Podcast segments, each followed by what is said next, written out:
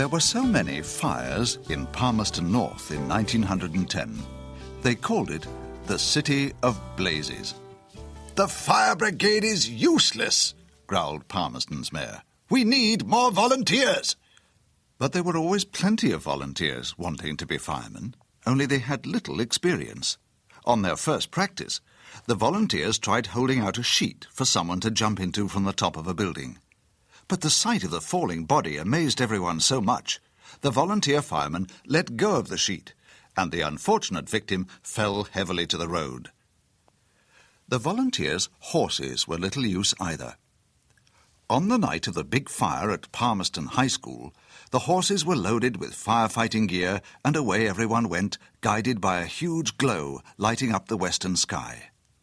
But when the horses smelt the smoke and saw the flames pouring from the building, they went into a frenzy. They lashed out with their hooves, upsetting the fire cart.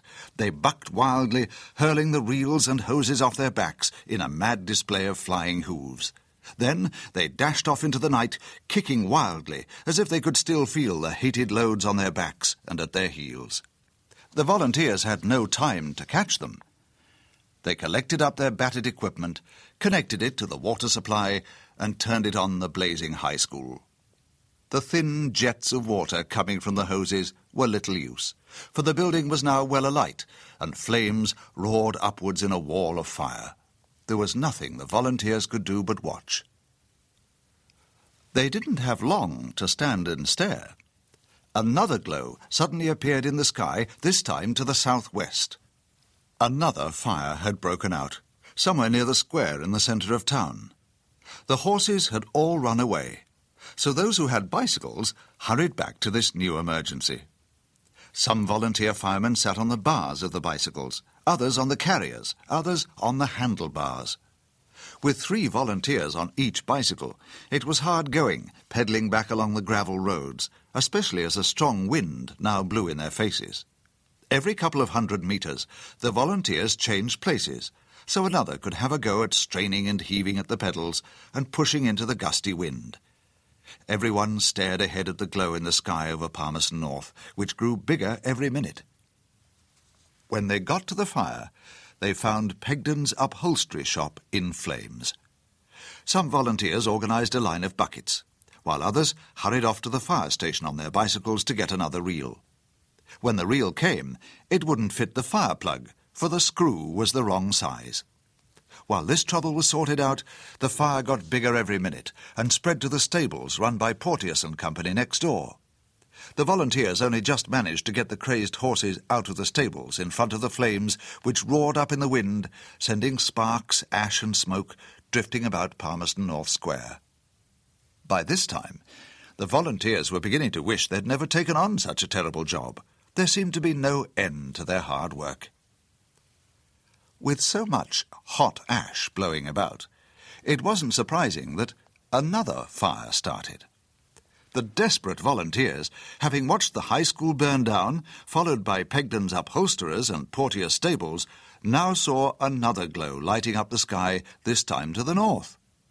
Abandoning the mass of flaming ashes in front of them that had once been the stables and the upholsterers, they picked up their bicycles, their hose reels and their buckets, and pedalled off once more.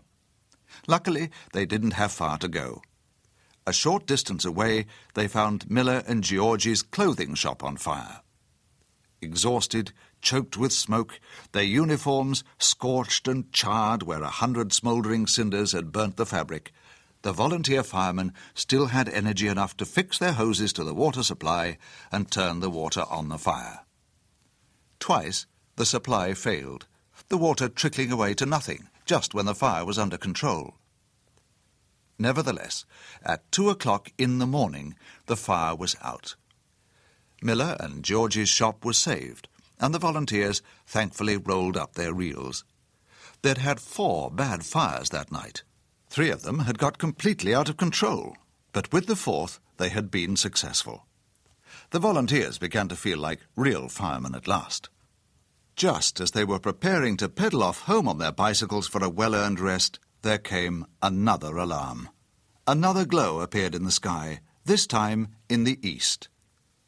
Wearily, the volunteer firemen got on their bicycles, two or three or even four on one bicycle, and pedalled off.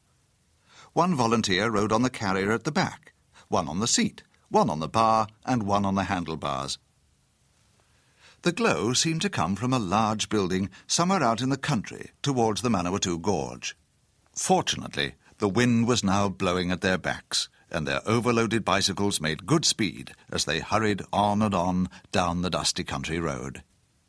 In a few minutes, the firemen were away from Palmerston and out into the country, with a dark night all about, and only the faint white of the gravel road in front and the stars above showing them the way.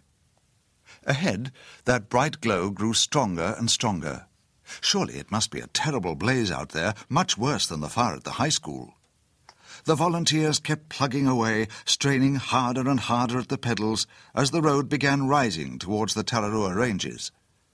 The volunteers came to the top of a little hill, the glow in the east growing brighter and brighter. Then, in front of their dazzled eyes, the edge of the full moon appeared from the centre of the bright glow they'd been following and began rising into the sky above the Manawatu Gorge. The volunteer firemen stopped their bicycles and stared at the rising moon, which they'd been frantically pedalling towards all this time. "We'll need a mighty hose to put that out," said one. The others gazed thoughtfully ahead for a while, too tired to say anything. They sat down in the long grass beside the road. A long silence followed as the exhausted men rested and gazed at the moon.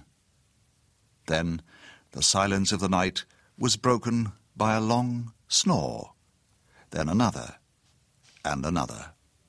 One by one, the volunteer firemen fell asleep by the side of the road. Over their heads, the moon rose and gazed down fondly on them there, and on all that wide expanse of slumbering countryside stretched out on every side.